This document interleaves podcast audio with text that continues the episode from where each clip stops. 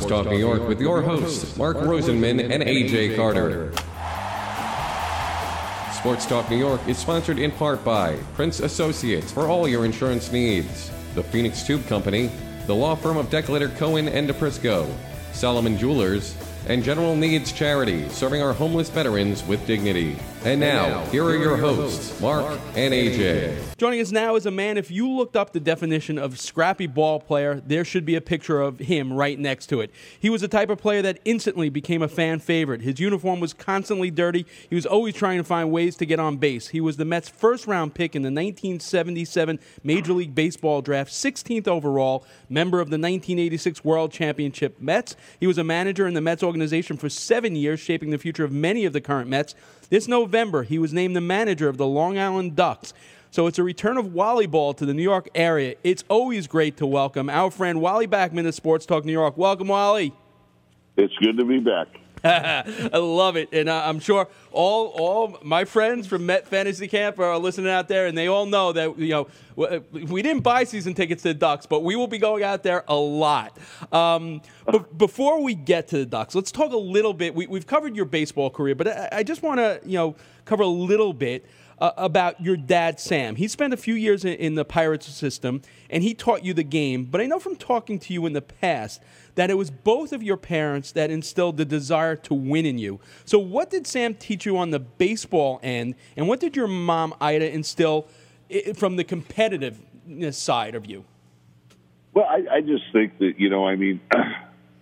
I came from a pretty strict family, and uh, you know, you know, my dad played the game, and um, fundamentally, the game, you had to be fundamentally right. And um, my dad was, he was hard on me at times. You know, I can remember him putting me up against the backstop and hitting ground balls at me real hard, and there was no way to get out of the way. So, um, you know, it was things like that that, you know, my mom is a full blooded Italian, and we know how Italian people can be. And um, she was strict and she expected the best out of her kids at all times, and you know I give them a lot of credit. My older brother was was one that played the game as well, and and uh, it was just a a, a deal that uh, perfection was what everybody wanted.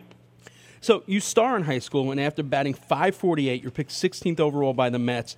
And it's also thanks to one of those baseball lifers, a, guy that a lot of people don't know about or hear about, but Marvin Scott. Uh, Marvin Scott's a guy who played professional baseball both before and after the war, and then became a full time scout for the Mets in =67 after many years of part time uh, scouting for the Cubs, Cardinals, Tigers, and Mets.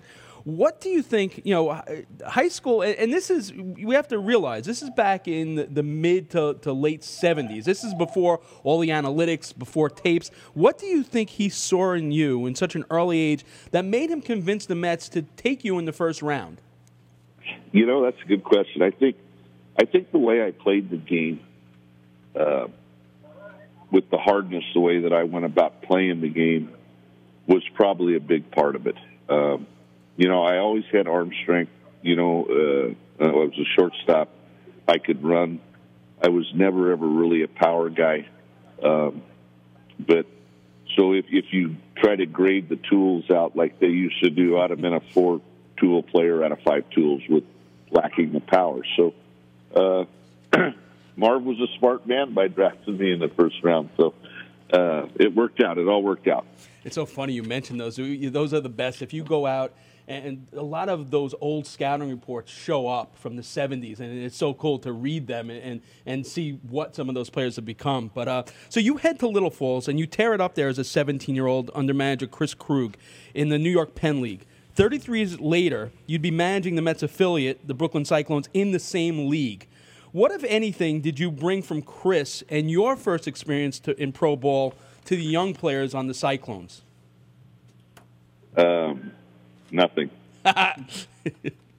so, so, but that should answer that question pretty easily. okay, time, so, time to move on. No, no, no. All right, so, all right, so, so evidently Chris was not a good teacher of young players. So when you... I, I, will say this, I played for good guys. I played for Jack Aker in, in Lynchburg. I played for Bob Wellman in Jackson. I played for Frank Verdi in AAA, and then I also played for Davey in AAA. I learned things from all those guys. Um, I can go back to my first year in Little Falls, and Chris Krug was too interested in taking players' money and finding them.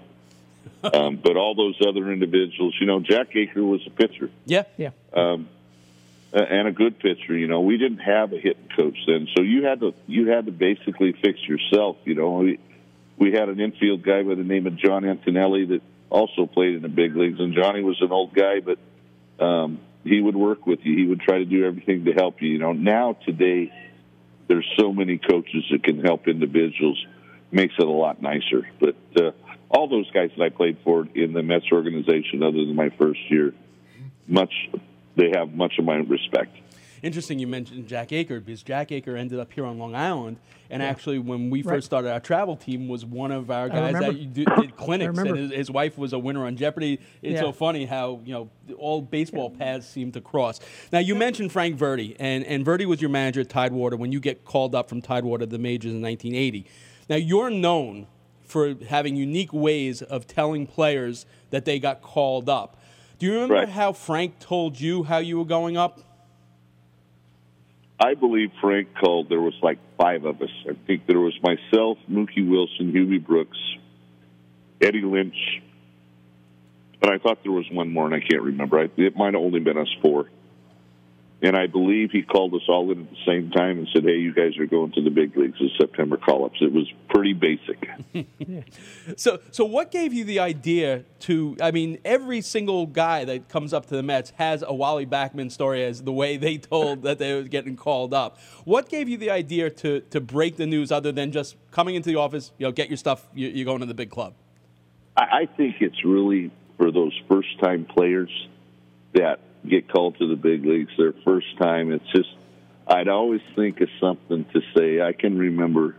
In fact, he's with me right now uh, here in Long Island, Kirk Nieuwenhuis. I think we were playing in Salt Lake City the first time he went to the big leagues in I don't know, it was 12 or 13 or whatever it was. And uh, I, I was sitting in the bar having a beer, and I called Nieuwenhuis out of his room at about 1 o'clock in the morning after they called me, and I said, I ran out of money. I need you to come down here and buy me a beer. So he come down to the come down to the bar to buy me a beer, and he says, and I tell him, I told him you're going to the big leagues. He says, "Don't mess with me like that. This isn't funny." I said, "I'm not. You need to get your stuff. You need to get to the airport." So we've had some good. There's been some good ones. That's awesome. So you have an amazing 14-year major league career, and, and some of the guys you played in the majors: Joe Torre, George Bamberger, Frank Howard, Davey Johnson, Tom Kelly, Jim Leyland, Nick Leyva, Jim Fregosi, Lou Piniella. That's a pretty good mix right there. Is there any one of those guys in particular that you feel might have planted the seed for you to want to be a manager? Because you definitely, you know, gone into this and, and it's something you've done with a passion. W- was there one of those guys that really ignited that in you? The one guy, yeah, absolutely. Jim Leyland was the guy. Um, you know, I was getting late. It was getting late in my career, and uh, it was ninety. And uh, Jimmy told me that he thought I'd be a, I'd be a good manager. And I would sit by the bench when I wasn't playing, and he would ask me questions. Uh, what would you do here? What would you do there? And he would tell me that I was wrong ninety percent of the time, but I learned from the man. And so, but, but Jimmy Jimmy was really the guy that made me think, you know what, I'd like to do this. And uh, you know, I, the other managers that I played for, I mean, you said it. I mean, that, that what they did speaks for themselves. They were all great managers. I played for some great managers. I feel very fortunate that I played when I was 20 years old. When I went to the big leagues, I played for Joe Torre. You know, I mean, he's a Hall of Famer. He, his his case is, you know, closed. He was great. Davey Johnson gave me my first opportunity to play on a regular basis in New York. Um, you know, played for Lou Piniella at the end of my career. Uh, Jimmy, Fregosi, you know, all those guys, great, great people, great managers. Yeah, so 1993, you're, and it's strange because now 33 years old is not old by baseball standards. You retire from playing. Four years later, you find yourself in the Northeast League as a manager of the Catskill Cougars. So, A, how did that come about? Well, in Catskill, they they they called me. They were going to fire their manager. There was only like twenty some games left, and they wanted me to be a player manager, and I said no. So I went there and I managed a very very bad team as well as I could, and we were not good. so but that was really the first time that I managed, and I think it was like 27 games, something like that. But in those 27 games, it really instilled in me that, that that's what I wanted to do. I wanted to do it. So, Wally, it's AJ Carter. One of the big differences when you started out as a player and when you ended up managing in the North Northeast League is the growth of the independent minor leagues. How different, and, you, and when you were thrown into this, and you were thrown into that as a manager you know, towards the end of the season, what was the biggest thing you saw and say, this is the same as what I've seen in the minor leagues, or this is different? What were the biggest differences that you saw?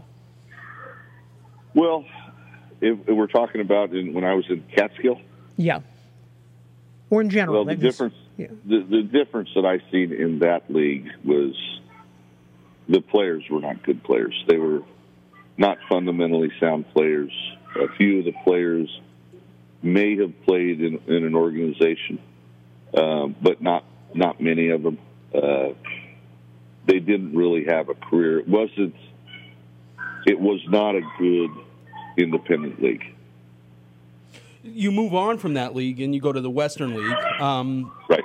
Which is interesting. You survive the Western League despite being bitten on the forehead by a poisonous spider, and then while yep. recovering from that, you get hit with a foul ball in the head. Uh, not the yep. best best of seasons, but but the thing is, for me, okay, and, and you know, as a guy who's looking to become a manager, you know, when you're a minor league baseball player, you kind of know what you need to do to make it to the majors. When you're a minor league manager, you know what you know is there something that you need to do to get to the majors? And and here's the other rub. You, you know let's say you know when, when you moved on to the chicago yeah. cubs organization your job is is to develop these players to get them to the big club so the big club can succeed. Now if the big club succeeds that means that manager who has the benefit of guys that you're sending up the pipeline his job is pretty secure if you're doing your job. So it's kind of like a catch 22. H- how do you reconcile all those things when you your ultimate goal really is to be a major league manager? Well, it's your it's your job. You're supposed to develop your players so they can go to the next level. And and I think the the good managers in, in baseball, if it's a minor leagues, whatever, that's that's what they're trying to do. That's their job. You have to develop them. You can you you can't worry about being in the major leagues. You have to worry about your players on hand, the team that you have.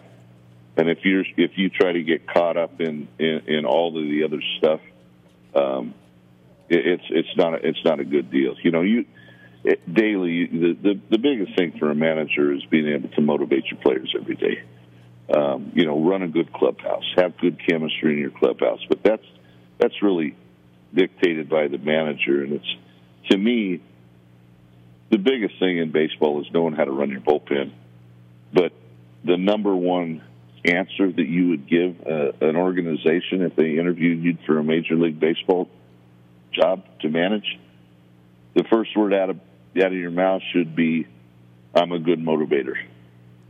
I, so I've how, seen that firsthand with him how, because he, I mean he, he, he takes guys when they yeah. were fantasy camp and guys will go through a wall for him. And so, every guy you speak to that's played for him says the same thing. So, so, Wally, how different is it? How different is what's in your mind, what you're looking to do when you're in it independently, when you're working in a farm system for a major league club? As Mark says, there are some, you know, you're motivating people also being judged on certain things and being moved up with under, under the watchfulness of the big club.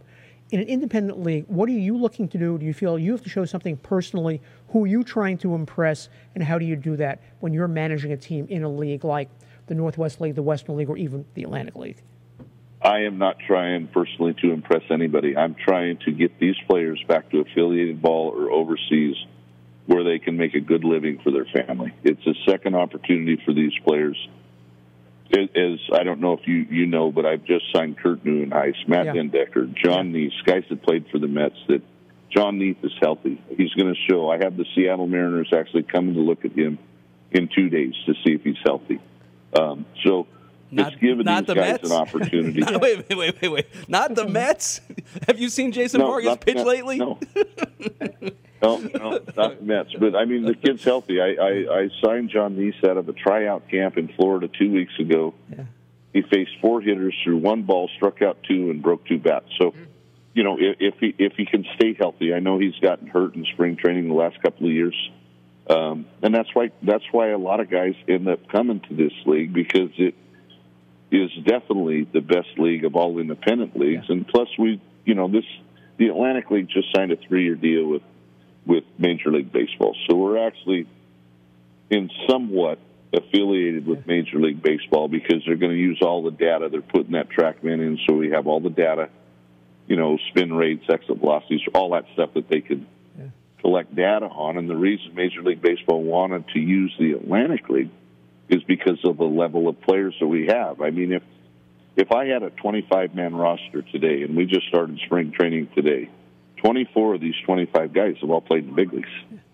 So the level of play is good. You might want to say it's a 4A level, but it's really not because I got guys that have got six, seven, eight, nine years in the big leagues. They're trying to get back uh, for one reason or another. If it's because they weren't healthy, uh, then they believe they can still play, and I do everything I can to try to get them back. Yeah, it's interesting you mentioned that because uh, another friend of our show that we know very well, Dave LaPoint, when he used to manage yeah. the Ducks of the Bridgeport, uh, Bridgeport uh, Bluefish, Bluefish, not in the league anymore. Um, he always took pride in being able every year there was one or two right. guys that he got back to the major leagues. And, and that was a, a, tremendous sense of pride for him. Is that is that frustrating? Well, I mean, if you do your job and it's right, your you star know, player's gone. Your star players will be gone by July first. And, and it killed much... me last year. It killed me last year.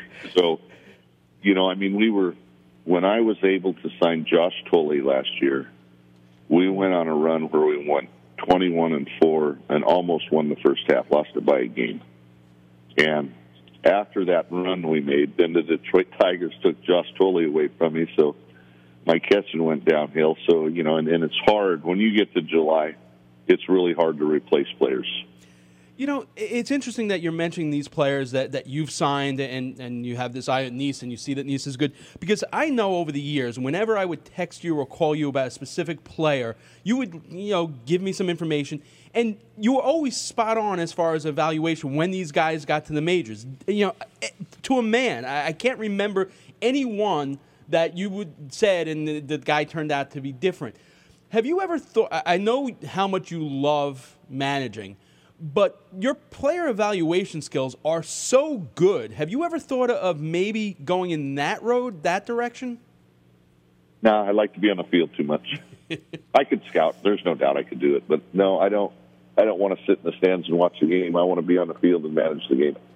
So, but before we get to the diamond, the the uh, Ducks, Ducks, let's talk a little bit about the Diamondbacks. So, you moved from the White Sox organization, you moved to the D-backs organization. You you you manager minor league manager of the year. At the same time, in 2004, the Mets fire Art Howe. Because of the job you did with the Lancaster team, you're mentioned as a, a potential replacement with the Mets. You withdraw your name from consideration because the Diamondbacks decide to interview you knowing everything that happened and went down, would you have done? Do you think you would do anything differently now? Yes, I would have went to the interview in St. Louis. In St. Louis, yeah. yeah the, I was supposed to meet with Omar Minaya in St. Louis. Uh, it was right towards the end of the World Series, and uh, the Diamondbacks. I actually had a, my, my plane actually broke down, and so I had to stay in Arizona one extra night and uh, the president of the Diamondbacks was uh, Rich Dozer. Picked me up at the airport, and they decided if I they had already told me I had the job, and they had told me to go interview with the Mets. But when the plane broke down, they told me when Dozer picked me up, he said, if you decide to go do this interview now after your plane broke down, we're not going to guarantee you the managing job in the big league. So now I have to come up with a deal and tell Jay Horwitz that Jay, hey, my wife was seriously was having a minor surgery, and I knew the Diamondbacks were going to announce me on a Monday morning. I think it was a Monday morning, and uh, I told Jay I couldn't come. I would have to come to New York on a Tuesday or Wednesday or whatever. I, I mean, I had to make it look like I had to wait three days for for the Diamondbacks to make that announcement. And so the biggest mistake I made with everything that went down in Arizona was I should have interviewed for that job for the Mets in for 2005. It's so interesting because of, of what happened with the D backs. And you look at, at every story that, that got run, everything was so overblown and and not a lot of it was inaccurate and cost you that job. Um, any of those issues, you know, as overblown as they were, do you think any of those would have affected your ability to manage in the major leagues? Absolutely not. Not not even no chance. Crazy. So then, because of this, then you find yourself out of the game for three years. Um, and this is coming off of a minor league manager of the year job on top of it. You begin your comeback with the South Georgia Peanuts of the Independent South Coast League, which was documented in a TV series that everyone loved, you know, playing for Peanuts. The Peanuts won their league 59 and 28 record. How much of that, you know, that one season with the Peanuts, how important was that getting you back in the minds of people around around baseball? I just, you know what, Mark, I just I wanted back on the field. And I didn't care. You know, I started in independent ball before I ever went to affiliated ball, and then all of a sudden I was I went from basically I went from independent ball to affiliated ball to getting a big league managing job, back to to independent baseball, and then back to the Mets for the seven years, and now back to independent ball. You know, I, I like to be on the field. I like to know that I can be a part to help a player. I mean, players earn what they get. You know, we don't. You have coaches that try to put a label on a player and say, "I this player's this good because of me." It's just totally false. It's a it's a coach trying to put a label on a player. So the player deserves the credit. You're, we're just a piece of the puzzle that gives those guys ideas to work on certain things that we feel that they're that we feel that their game needs to improve their game to get them to the next level. Um, and that's what I do. You know, I, I'm here to help players to achieve their goal. And uh, you know, I want more than anything to to win another World Series championship. You know, is that going to happen? I don't know. You know, but but for me at this time, at this level that I'm at, I'm here to try to get all 25 guys back to affiliated baseball or overseas where they can make a a really good living. They don't make a good living in this league. We're, we give them a second opportunity. So let's talk about the Ducks for one second. Let's, the one question, first question in my mind, when Mark asked about players and your roster and the season, one of the things, question given especially what's happened with Tom Seaver, how is Buddy Harrelson doing? Well, you know what? I haven't seen Buddy. I've only been back in New York for about a week, so uh, I haven't seen Buddy yet. You know, I know Buddy was doing. He did. He had good days and bad days last year. Um, but I was the visiting guy coming in. You know, I'm hoping that that Buddy, I'm sure Buddy will come to the ballpark some this year. How much I don't know. Um, I wish he could sit beside me every day in the in the dugout at home. You know, so I mean, Buddy and I were close, very close when I was a player and he was a coach, and you know, we've kept that relationship over the years. And you know, Buddy's Buddy, Buddy's in a tough uh, stage in his life right now, and and so hopefully with baseball coming back around out here on the island, that, that Buddy will get out there and it'll make him feel better. But uh, you know, he's. Yeah. I again, I haven't seen Buddy since I've been back. I'm sure I will here shortly. And one of the things that those went to a lot of Ducks games years ago is Buddy as part owner would come up in the suites right. and he'd be coaching first base then he'd take time off at the fifth or sixth inning and he'd come up and work the suites right. and then he'd go back well the only way i'm going to be able to take the sixth inning off is if i get kicked out of the game. Well then we'll see you up in the suites yeah. you'll see me in the suites you know so, so it's interesting because you mentioned that your goal is to get the, the 25 guys you know onto an affiliated roster whether it be overseas or back in the major leagues. So the question is and uh, probably uh, I can answer it myself. You, probably feel the same sense of satisfaction, maybe not. So, so knowing that when you were in the Mets, you know, farm system, and you move guys up the ladder like Harvey, Matt, Syndergaard, Zack Wheeler, Flores, Brandon Nimmo, and, and Juan Lagares, to just name a few, and, and, and you you were part of their progression up to the majors. Now you're looking to get a guy like Matt den Dekker back to the majors, or, or Kirk Nieuwenhuis, or John Niese, you know, with with this tryout next week which do you think will give you a greater sense of satisfaction? A guy who you know was in the show but then has not and, and wants to earn a living, as opposed to the guy that was ticketed to make the show but you got him there. Wh- which will serve as a, a, more pride for you? I think all uh, all of it. It doesn't matter as long as I can move these players. That's what I take pride in. You know, I, I want to be able to move every one of them. Mark, you're not going to be able to do that, but to see a guy uh, to be able to move a guy to give him a separate, second opportunity uh, to go back to the big leagues if if that's the case. You know, I mean, you go back. I don't know how many years we got to go back, but it was before I was in this league. Is when Rich Hill pitched for the Long Island Ducks. Ducks. So you you take a guy that's in independent baseball, and he gets to the big leagues with the Dodgers after playing for the Ducks, and he signs a fifty some million dollar contract. I mean, I, if I would have been the manager at that time, I don't know if it was Kevin Baez was the manager or if it was Buddy or who it was at that time. I'd look at that and I'd take a lot of pride and say, you know what? I gave this kid a second opportunity. He deserves the credit as a player, without a doubt. But just to know that this kid, he had got released or whatever in advance. So, I mean, that's close to getting to rock bottom for a player that's been in affiliated baseball before. But to give him another opportunity and to see what happens when you gave him that opportunity, obviously the player had the desire to be that type of player. So, you know, he did want to, he wasn't a quitter. So what, what, do you, so- what do you make on the roster at the other end of the spectrum? Is Lou Ford. Lou Ford played in the majors. He's now in his 10th season with the Ducks. Player, coach, 42 years old. What do you make of a guy like Lou Ford who keeps coming back year after year after year, 10 years in a league like, like the Atlantic Hey, League? he can he can still hit.